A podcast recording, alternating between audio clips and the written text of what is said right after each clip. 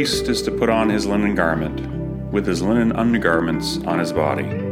He is to remove the ashes from where the fire has consumed the burnt offering on the altar, and put them beside the altar. Leviticus chapter 6 and verse 3.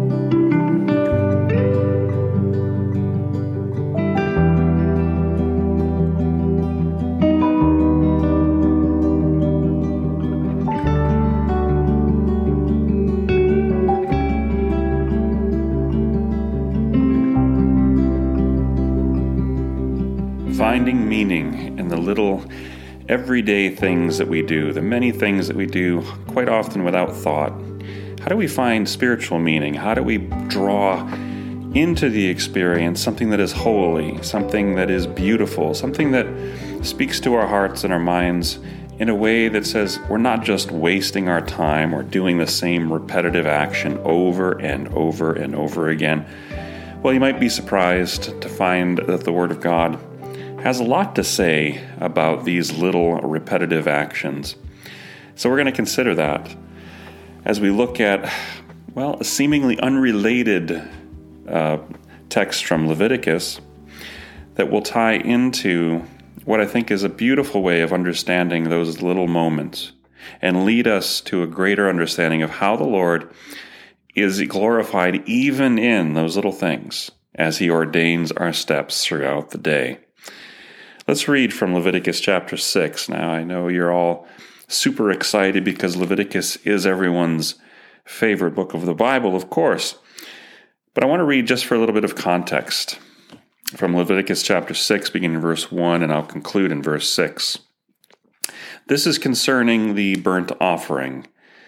As the Lord says, the Lord spoke to Moses, saying, Command Aaron and his sons, saying, This is the Torah, the instruction of the burnt offering. The burnt offering shall remain on the hearth atop the altar all night until the morning, while the fire of the altar is kept burning on it. The priest is to put on his linen garment with his linen undergarments on his body. He is to remove the fat ashes from where the fire has consumed the burnt offering on the altar, and put them beside the altar. Then he is to take off his garments and put on other ones and carry the ashes outside the camp to a clean place. The fire on the altar is to be kept burning. It must not go out.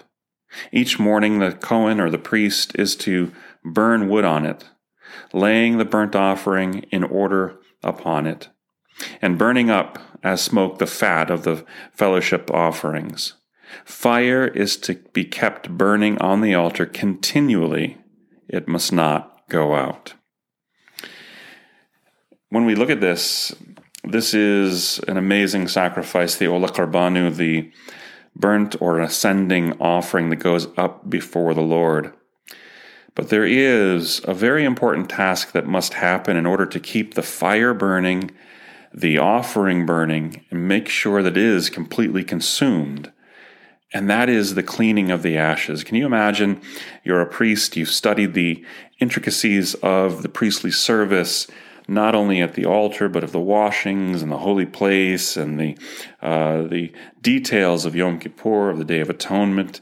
You understand how to offer each offering, each sacrifice that comes through. You know precisely how to do it.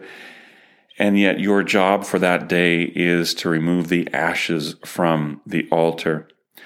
It's really to stir them up, to take them off with the shovel and set them beside the altar, and then to carry them outside the camp. That's your job for the day. It might seem that that is, you're maybe a bit overqualified for what the Lord has called you to do, but the, in reality, it is a very important task that you're doing. These programs are usually and I, I, should say, welcome to Messiah in Life. Um, Messiah in Life uh, podcast is usually uh, recorded on Wednesdays when I'm here at Messiah Congregation's building. And over the course of the morning, we start with a men's study, a men's uh, get together. We have a time of study and prayer before the Lord, and then we go off to our day. And I begin to do the tasks around the building, office things, and other little things that come up Today I happen to be changing batteries and light bulbs and taking garbage out and making sure other garbage was where it needed to be moved and setting things aside, printing things up for people. So there was a lot of little things that were going on as I'm wandering around the building, getting uh, getting the space set up for service on Shabbat and also for our yeshiva study this evening. So, a lot of little things that, well, seem unimportant, but for each thing that they're being prepared for, they're very important. Those seemingly mundane tasks. Putting batteries into remote control for the air conditioner, that's a very important little task. But one might say, maybe you're a little overqualified for that. But if we understand what we'll be talking about today, we see that even in these small tasks, there's beautiful uh, revelation of God's holiness and purpose and presence that can come from that. And even if you are the one who is called to remove those ashes, there's something beautiful that the Lord has for us. So, as we read from Leviticus 6 3 and then 1 through uh, 6 as well, the entire process of the burnt offering that would ensure that it was consumed correctly came down to how the altar was cleaned, how it was tended to, even in those little details. I, and you think he puts on one garment, he takes off the garment, he puts on another garment, he removes it, he take. But in all of that, in all of that procedure, there are thoughts that go along with it. So let's unpack this just a little bit. There's a tradition in rabbinic Judaism that when one arises and begins to put on his shoes, that he should tie his left shoe before he ties his right shoe. Now, some people might find it difficult to believe that there is some type of holiness or that the Lord would concern himself with how we tie our shoes. But there's something deeper being communicated through this tradition because it draws our attention to something else. So, in most religious traditions, there's a sharp distinction between holy service and ordinary living. But in biblical faith, we don't find that type of distinction being made. Rather, we find in everything that we do, as Paul, uh, the Apostle Paul tells us, in whatever you do, in word or deed, do all in the name of the Lord. Do all in the name of the Lord Yeshua, giving thanks to God the Father through him. In everything that we do, and as he says in uh, 2 Corinthians, or excuse me, 1 Corinthians, do everything as unto the Lord. So do everything, word and deed, do it in the name of the Lord, giving thanks to the Father through Jesus. Living faithfully, mindfully as to the Lord is a holy act that imbues, it, it, it imbues meaning into even the most insignificant mundane, ordinary task that we find in our life, even tying shoes. So, why shoelaces? How is shoelace, uh, tying your shoelaces a holy act? Well, it's a reminder, the rabbis say, of wrapping tefillin. How? Why? Well, the left shoe in some traditions is tied first because the left arm has the tefillin wrapped around it. And the opposite would be true if you were right handed. So you would tie your right shoe first rather than your left shoe. It's a reminder of a holy act. So as we're tying our tefillin, uh, or excuse me, as we're tying our shoelaces, we're reminded of wrapping our tefillin. It's a reminder of a holy act, an act that is connected to prayer. So even tying one's shoes, ordinary, mundane, do it without much thought, can cause us to be mindful of holiness, mindful of prayer, a reminder that we need to turn to the Lord in prayer. So, as we looked at this uh, command regarding the ashes that's found in the portion of Tzav command, that fire upon the altar of the Lord in the tabernacle, in the temple, was to be kept burning continually. It needed to be cleaned in order to be kept burning, in order to not choke it out. Those ashes that, that were the results of the offering being consumed had to be removed. So a priest was charged with this duty day and night. And in the morning, as the temple was uh, opening and preparing for the day, as the ashes were placed at the ba- base of the altar in that specific spot. Uh, in the in the temple times, there was said that there there was a miracle concerning this. In the Torah, it says to take the ashes outside the camp, but there was a miracle in the Holy Temple in Jerusalem that were connected to the uh, cleansing or cleaning of the ashes. As it said that when it went to a specific spot, as the priest poured out the ashes, that it actually disappeared into the floor or the, the stones of the um, holy temple. And it actually became, as they would say, the foundation of the temple. So the foundation of the temple was seen as being sacrifice and the ash of the sacrifice, because even the Lord would consume that. So it didn't go to waste. The Lord completely consumed even the burnt offering that was completely consumed before our eyes. So we see that the work of reconciliation isn't just a bloody mess before the altar, it was also a dusty mess. It was a messy business all around, but the Lord would consume and take all of it unto himself. But no duty was insignificant.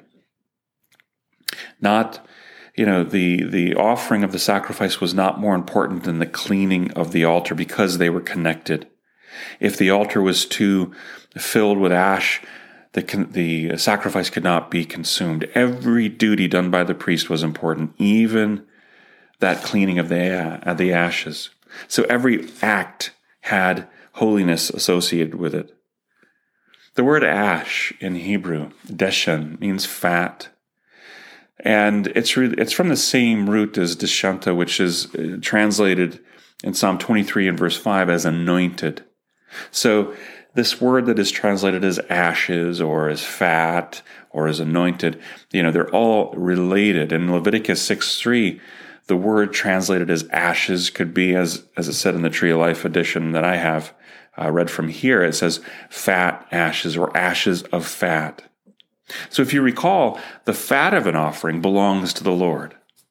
As uh, the rabbis say that the that fat represents the pleasure of the human being, the pleasures of the human being. In Psalm 23, that word fattened or anointed, fattened, I, uh, he anoints my head with oil. It speaks of the care, the choosing, the choice, the recovery, the healing, the soothing of those belong, that who belong to him. So even that act of healing, that act of soothing, that act of choosing, that seemingly insignificant act in our eyes belongs to Him because we belong to Him. So the ashes of fat, the remnants of what was offered to the Lord, cleared away from the altar, cleared away from the sacrifice. The Lord claims that as His own. The most insignificant waste that little bit of a remnant in our eyes, he takes to himself. So it's not unimportant. It's not discarded. The Lord takes even those things that we see as being insignificant, unimportant, not very inspired, not imaginative, uh, boring, uh, you know, repetitive. He takes that unto himself. So he takes all of it and then he uses it. We see that same picture as, as a ministry unto us. Because he's not just taking the offering of ourselves. And really, as we're consumed, remember, Paul says in Romans 12 and verse 1 that we're to be a living sacrifice. As we ourselves are being consumed, even the ash, the remnant of who we were, the Lord receives unto himself. And then he also anoints us heals us, cleanses us, recovers us, renews, refreshes, protects us, and so on. So we all have these small things that go unnoticed that we do from day to day that they that other people depend on. Yeah, the, you know, so we do these things that are go unnoticed, but yet others depend on it. And if they weren't done, they would certainly notice and it might have a negative impact on someone in their in, the, in its absence. So there's holiness in clearing away ashes. There's holiness in changing batteries and changing light bulbs and taking out garbage and setting things up. And all of those small things that we do, there's holiness, there's sanctity, there's purpose. And that gives purpose to all of our time because, again, we're not doing this for ourselves or our glory. We're doing this as unto the Lord, not just the great things that everybody sees, the things that you do up front in front of everyone. Not just that thing, not the thing that everybody draws their attention to you, but not, not that thing, but even those little things that we think don't matter. So we're all familiar with Timothy, a disciple of Paul, the one who really would follow after him. He was, from what we can tell, his closest disciple. He was a young man. He was appointed to leadership. He was groomed and trained by the apostle himself. He traveled with him, he lived with him, and then through the laying of hands, he was recognized as being called and gifted by God in order to walk in the ministry that he'd been called to. We have two beautiful epistles that bear his name, encouraging him and really in us as well in life, the life of faith, the life of ministry, attesting to the faithfulness of the Lord and the trustworthiness of the Word of God. And we learn something beautiful from this little detail that comes at the end of Second Timothy that we just kind of breeze over. We don't perhaps think too much about. A verse in Second Timothy 4 that really shows us that there's no work of holy or faithful service that is not un- that is not important to the unfolding plan and purpose of the Lord. Timothy, uh, or Paul writes to Timothy in 4 and verse 13, When you come, bring the cloak which I left with Carpus and Troas, along with the scrolls and especially the parchments. Think about what he's writing. Timothy, bring my cloak, bring my books, bring my paper when you come. Timothy was anointed. His head was fattened by the Lord. He was ordained. He was set as a man of God, and people recognized that. And he had very important things that the Lord had set him to, leading a congregation of people. And Paul is treating him as if he's an errand boy. Or is he? That would be the question. What is Paul saying? Timothy, my beloved son, Timothy, bring my cloak to warm me and protect me, my scrolls of the word and the papers for me to write on. Help me in my life of service unto the Lord, to his people, and those who follow after us to his glory. In this, in this seemingly small request to an anointed, appointed man of God, bring my cloak, bring my scrolls, bring my parchments, because I'm using all of this as a means of service unto the Lord. And in that service that he did, Timothy furthered the message of the gospel. We don't know, but perhaps one of the parchments that Timothy took was used to write Titus, perhaps. We don't know. But it wouldn't it be amazing to think that Timothy had to collect the very thing, that minor thing that we would just over, hey, you know, go down to the uh, Wally World over here and get yourself some new parchment, uh, uh, Paul. I don't need to carry that all the way over. What am I going to, you know, I can't put that in my carry on. What am I going to do? But perhaps that led to the beautiful epistle of Titus being written. So those small things that might go unnoticed, those small things that we think, you know what, I've done this 10,000 times if I've done it once. When it's not there, we, know, we don't know the void that it will create. So, with all things that the Lord has entrusted to us, we do it for His glory, not because we fully understand the purpose of it and recognize the holiness, the sanctity, the fullness of what God has planned for it, but rather because we're doing it unto Him. We don't need to know the fullness of what God will do with those seemingly insignificant acts. It may be in retrospect that people look back on those things that you or I have done and say, oh my goodness, how much they loved us, how much they cared, how faithful they were, whatever it might be. But I pray that they would turn to the Lord and say, Thank you. And I'm sure when Timothy arrived with Paul's cloak and scrolls and parchments, he said thank you. And then he went on to the work of ministry that he was called to.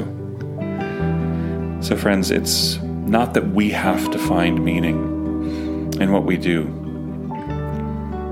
We can look at the ashes, we can look at the shoelaces, we can look at the garbage, we can look at the light bulbs, we can look at the batteries and see nothing of significance or trust that if the Lord has included this in our day, it's significant to Him and to those who will receive the benefit of it. So, whatever you do today, it might be something small, might be something that no one else will notice, but the Lord will.